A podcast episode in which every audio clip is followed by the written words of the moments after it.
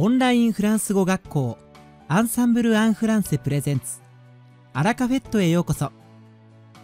この番組はフランス語を勉強中の方やフランス語に興味があるという方に向けて、フランス語学習を楽しく効率よく続けるための秘訣などをさまざまな角度からお伝えする番組です。皆さんこんにちは。パーソナリティの野瀬祐介です。第232回はVanessa先生とアンサンブルのスイス人講師フレデリック先生の対談最終回となる第3回目です。今回はフレデリック先生の生まれ故郷スイスの観光スポットについてVanessa先生がインタビューを行い、おすすめ観光スポットを教えていただきました。また、フランス語講師として学習者にアドバイスや習得のコツをお伺いしました。ぜひメモを取りながら聞いてみてくださいね。その後は三輪先生によるワンポイントフランス語レッスン、最新アンサンブル情報へと続きます。それではVanessa先生とフレデリック先生の対談最終回をお聞きください。Bonjour à tous et bienvenue sur Ensemble en français à la cafette. Aujourd'hui, nous avons le plaisir d'avoir comme invité Frédéric, professeur à Ensemble en français. Bonjour Frédéric. Bonjour Vanessa, bonjour à tous, comment vas-tu? Ça va très bien et toi? Oui, ça va bien, je te remercie. Alors aujourd'hui, nous nous retrouvons pour avoir tes conseils, notamment au sujet du tourisme. Alors le tourisme en Suisse. Quel est ton top 5 des sites touristiques à ne surtout pas rater? Voilà, alors, très bonne question. Alors, je commence effectivement par ma région, donc la région de Lavaux, qui a d'ailleurs été récemment, il y a une dizaine d'années déjà, inscrite au patrimoine mondial de l'UNESCO pour ses vignobles en terrasse qui sont absolument magnifiques. Très bien. Donc on a une vue également de l'autre côté du lac sur la France et on peut faire des croisières en bateau sur le lac. Donc ça c'est vraiment magnifique, surtout en été. Donc ça fait définitivement partie du top 5. Ensuite de ça, je vous conseille également de ne pas rater Genève avec ses organisations internationales, son jet d'eau, sa proximité avec l'aiguille du Midi, donc en France. Donc c'est une ville qui est très populaire également. Je vous conseille également la ville de Berne, qui est la capitale de la Suisse, dont le symbole est l'ours. Donc vous pourrez admirer en fait l'ours de Berne. Il y a donc un parc aux ours dans cette ville. Et c'est vraiment une ville magnifique, avec une architecture à colombage, des maisons, toute une rue, avec des maisons qui datent du XVIe siècle encore. Donc c'est vraiment, à mon avis, un passage obligé quand on se trouve en Suisse. Oui. Ce que je vous conseillerais également comme autre site, par exemple, pour avoir un aperçu de l'architecture, surtout rurale suisse, c'est le musée en plein air de l'habitat rural qui se trouve à Ballenberg. C'est vraiment en plein centre de la Suisse. Et ça vaut vraiment la peine. On a reconstruit tout un nombre d'habitations fermières, rurales, dans ce musée.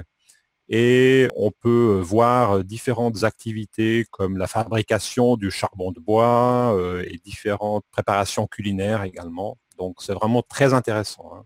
D'accord, très bien. Ça prendra toute la journée, bien sûr. J'imagine, oui, en effet. Voilà. Alors, une dernière destination que je vous conseille pour les touristes qui apprécient les sports d'hiver. C'est vraiment la station valaisanne de Saas-Fee qui interdit les voitures. D'accord. C'est vraiment une petite station, donc évidemment très touristique, mais sans la circulation, ça rend la promenade après ski beaucoup plus agréable. Et il y a vraiment beaucoup de possibilités pour le ski sur le glacier, enfin pratiquement toute l'année. D'accord, très bien. Les amoureux de montagne seront ravis d'aller en Suisse. Voilà, exactement. Donc la Suisse a vraiment quelque chose pour tout un chacun et pour toutes les saisons, que ce soit en été ou en hiver pour les amateurs de poudreuse. Oui, très bien. Bon. Pour ceux qui ne connaissent pas, quand la neige est très fine, oui. On dit que la neige est poudreuse. C'est ça, voilà, hein. La neige poudreuse. Exactement. Merci beaucoup. Par rapport à tous ces sites, oui. Est-ce que tu aurais des conseils pour les personnes qui veulent aller en Suisse, les bons plans, donc par exemple, où loger ou... Voilà, alors il ne faut pas oublier que la Suisse est quand même un pays relativement cher. Donc le coût de la vie est très élevé en Suisse. Malgré tout, on peut s'en sortir à meilleur marché, par exemple, en évitant, si possible, les hôtels et en réservant des chambres d'hôtes. D'accord. Voilà, comme par exemple Airbnb et autres, hein, mais il y a beaucoup d'autres possibilités. Ceci dit, au niveau des transports, ça reste effectivement un pays assez cher. Donc là, c'est une dépense qu'il est difficile d'éviter. Hein. D'accord, d'accord. C'est un peu comme au Japon. Au Japon aussi, un transport... Voilà, tout à fait. Hein. C'est un peu comme au Japon. Évidemment, le territoire de la Suisse étant plus limité, on voyage moins loin, mais c'est presque encore plus cher qu'au Japon. Hein. C'est vrai? Oui, c'est vraiment très cher. D'accord, bon.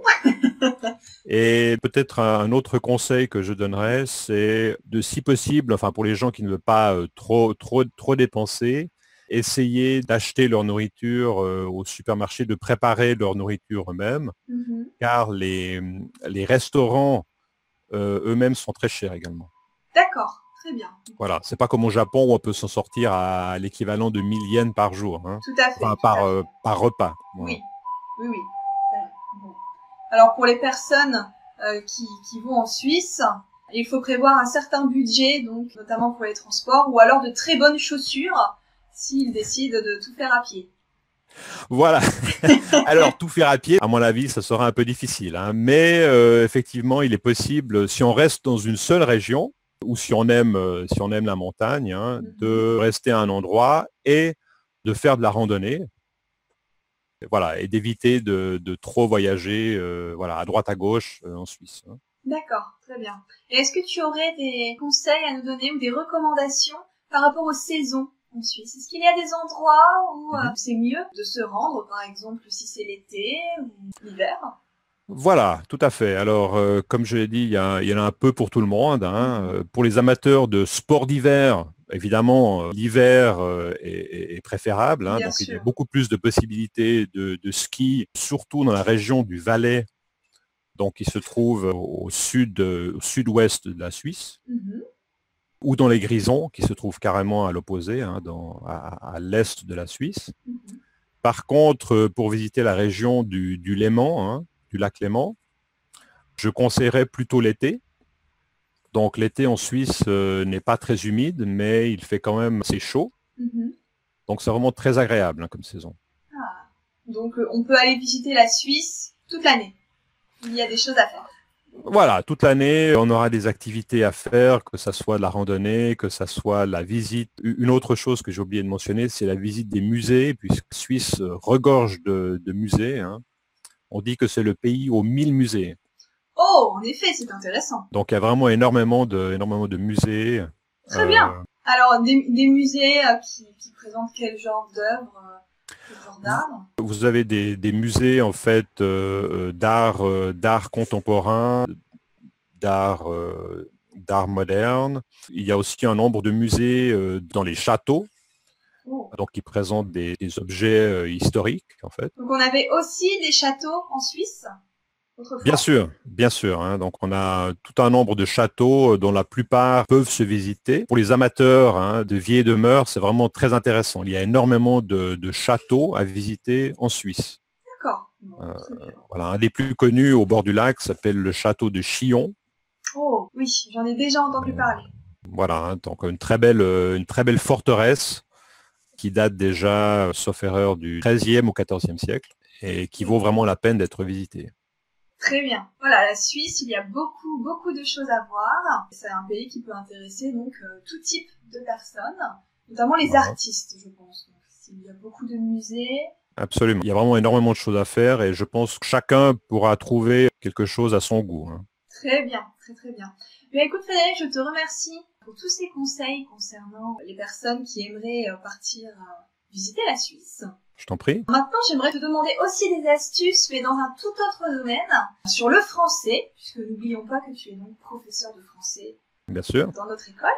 Alors, est-ce que tu aurais des astuces pour les personnes qui apprennent le français, des conseils à donner? Effectivement, ça dépend bien entendu du niveau de l'apprenant, mais je dirais que un des aspects qui est vraiment extrêmement important lors de l'apprentissage du français, c'est de trouver peut-être un sujet qui nous intéresse particulièrement et justement d'essayer d'approfondir ce sujet en français, de parler avec le professeur de ce sujet particulier. Donc ça peut être justement la gastronomie, ça peut être les voyages, pour être sûr qu'on maintienne la motivation à apprendre la langue. C'est important d'avoir enfin, un centre d'intérêt particulier. Je suis entièrement d'accord avec toi. C'est vrai que pour apprendre une langue, c'est toujours mieux de l'apprendre en s'amusant et c'est important d'avoir une source de motivation. Voilà, exactement. Ceci dit, il faut aussi avoir une certaine variété. Donc, parfois, suivant le niveau de l'élève, il est nécessaire d'introduire quelques exercices de grammaire pour corriger des points particuliers. Tout à fait. Mais je pense qu'il n'est pas vraiment constructif ou motivant toujours de se focaliser sur la grammaire uniquement. Donc, tout à fait. Voilà, d'avoir une variété de sujets est très important. Tout à fait. Et est-ce que tu aurais des conseils pour des personnes qui préparent des examens? Oui, au niveau des examens, je pense qu'il est important de se préparer le plus possible à faire des exercices donc, qui ressemblent à ce que l'examen contient. Tout à fait. Donc, par exemple, à l'oral, il y a souvent une présentation sur un sujet particulier. Mmh. Donc, si l'élève prépare un examen, il est tout à fait possible de préparer ça pendant la leçon, au moyen de supports adéquats. Je pense que la clé de la réussite, c'est vraiment d'exercer le plus possible. Tout à fait, s'entraîner toujours, voilà. Toujours. On peut toujours trouver des examens types, etc. Des années précédentes, par exemple, pour s'entraîner. Tout à fait. Très bien, merci beaucoup. Et parfois, quand on apprend une langue, au fur et à mesure, on perd la motivation.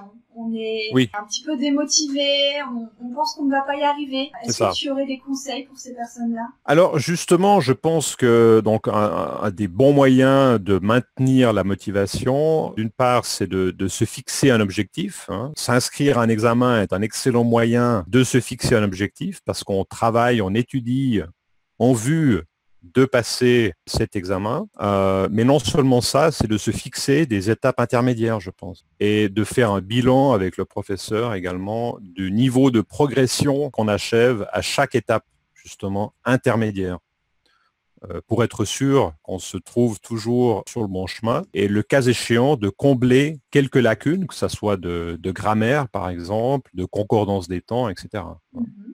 Oui, je suis entièrement d'accord avec toi. Examen ou non d'ailleurs, c'est important de se fixer des petits objectifs, des étapes. Il y a une expression française que j'aime beaucoup, qui est « petit à petit, l'oiseau fait son nid ». Tout à fait, c'est très adapté, je trouve, à l'apprentissage du français. Exactement, petit à petit, l'oiseau va aller chercher des petites branches, etc. et il va créer son nid.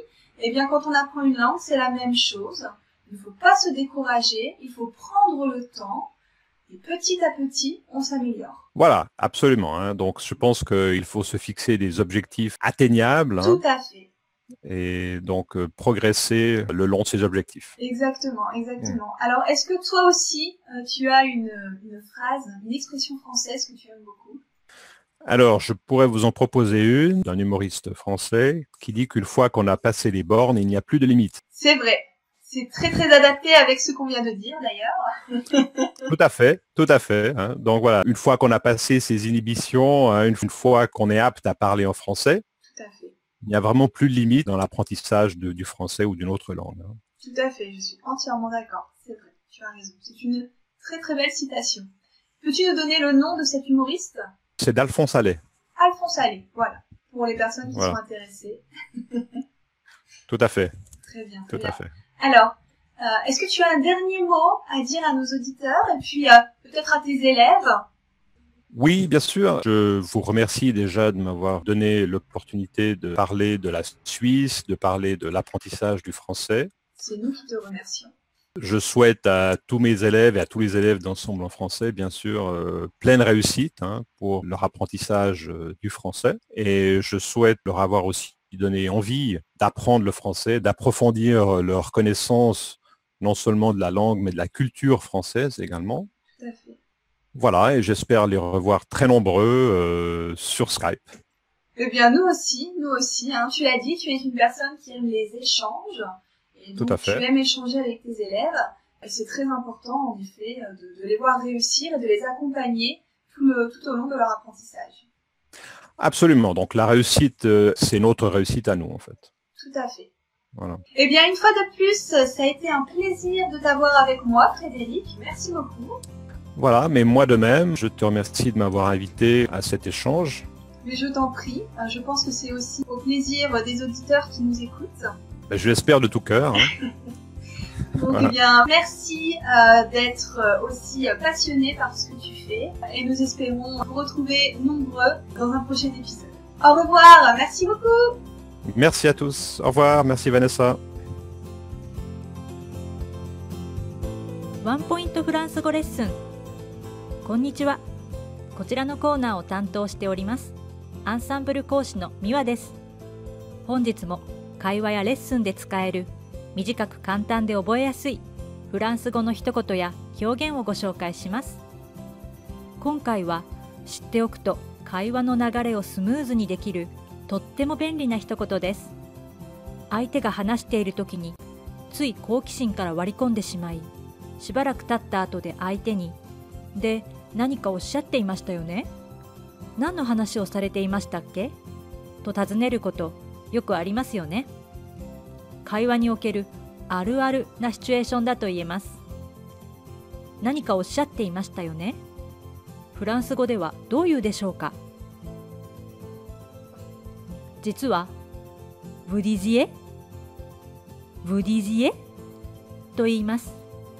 DGA の不定形は dire ですが、この時制は何ですか？そうですね。半過去、ランパッフェです。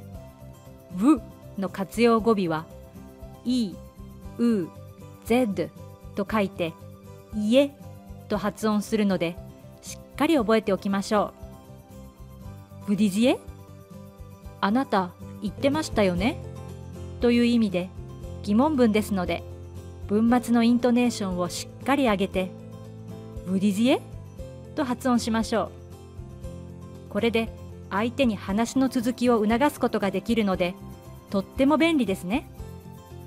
さあ、相手が親しい間柄で主語に「tu」「君」を使う場合はどういうでしょうか。そうですね。Tu disais? Tu disais? となります。では最後におさらいです。相手の話を遮ってしまった後、話が脱線した後、何かおっしゃっていましたよね？と続きを促す時の一言は、主語が vous の時、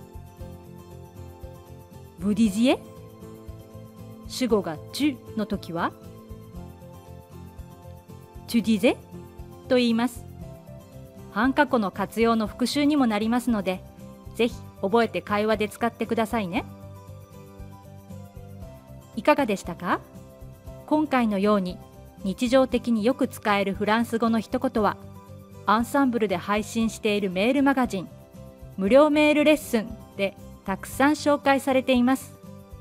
ご興味がある方はぜひアンサンブル・アン・フランセのホームページから無料メールレッスンにご登録くださいね。それでは、アビアント。最新アンサンブル情報。オンラインフランス語学校アンサンブル・アン・フランセの最新情報をお届けします。本日は6月7日の21時より開催されたVanessa先生の担当による会話強化グループレッスンの様子をお伝えいたします。アンサンブルのグループレッスンは Zoom というグループ会話に特化したソフトを使って、最大6名の生徒様が無料で参加できる特別講座です。そしてこの会話強化グループレッスンでは、ネイティブ講師が司会進行を担当し、フランスの時事問題をテーマに、フランス語でディスカッションを行います。生徒様は、テーマについての知識を得ることに加えて、何より自分の考えをフランス語で、人前で表現するトレーニングを行うことができるため、参加者の皆様には大変ご好評いただいております。さて、6月7日に開かれた会話強化グループレッスンでは、目下フランスで議論を呼んでいる大学の改革案、入学者選抜をテーマに活発な意見交換が行われました。まずVanessa先生と一緒に、フランスの大学に入学するための条件を踏まえた後、現状の制度が引き起こしている大学の問題、複数の大学が取った不公平な苦肉の解決策、その結果、マクロン政権が打ち出した入学者選抜という改革案に話が及びました。Vanessa先生は、その都度、日本ではどうか、あなたはどう思うかという質問を一人一人に行うので、参加者全員が発言できる良い環境の中、ゆっくりかつスムーズに展開されました。参加者の中には、最初緊張していた方もいらっしゃいましたが、Vanessa先生が、大丈夫、心配ないですよと、笑顔で励ましてくれていました。必要な場合には、ゆっくり何度でも質問を繰り返してくださるので、徐々に生徒様の緊張がほぐれて、和やかな雰囲気に。決して優しいテーマとは言えなかったものの、笑顔の絶えない楽しい会話レッスンとなったようです。アンサンブルのグループレッスン、生徒様であればどなたでも無料でご参加いただけます。マンツーマンレッスンとはまた違った緊張感を味わうことができますので、まだ参加したことがないという方は、ぜひ一度受講されてみてはいかがでしょうか。参加方法は、グループレッスン開催の告知メールなどに記載されておりますので、詳しくはそちらをご覧ください。本日のアラカフェットはいかがでしたでしょうか。この番組は毎週金曜日をめどにお届けしています。確実にお届けするための方法として、iTunes やポッドキャストのアプリの購読ボタンを押せば自動的に配信されますので、ぜひ購読するのボタンを押してください。また番組では皆様からのご感想やフランス語学習に関するご質問をお待ちしております。アンサンブル・アン・フランセで検索していただき、お問い合わせからお送りください。番組内でご紹介させていただきます。そしてこの放送を聞いてくださったあなたに素敵なプレゼントがあります。アンサンブル・アン・フランセお問い合わせ宛てに、お名前、アラカフェットを聞きましたと明記して送ってください。フランス語学習に役立つ特別なビデオ講座をプレゼントします。たくさんのご応募お待ちしております。それではまた次回6月29日の配信でお会いしましょう。素敵な週末をお過ごしください。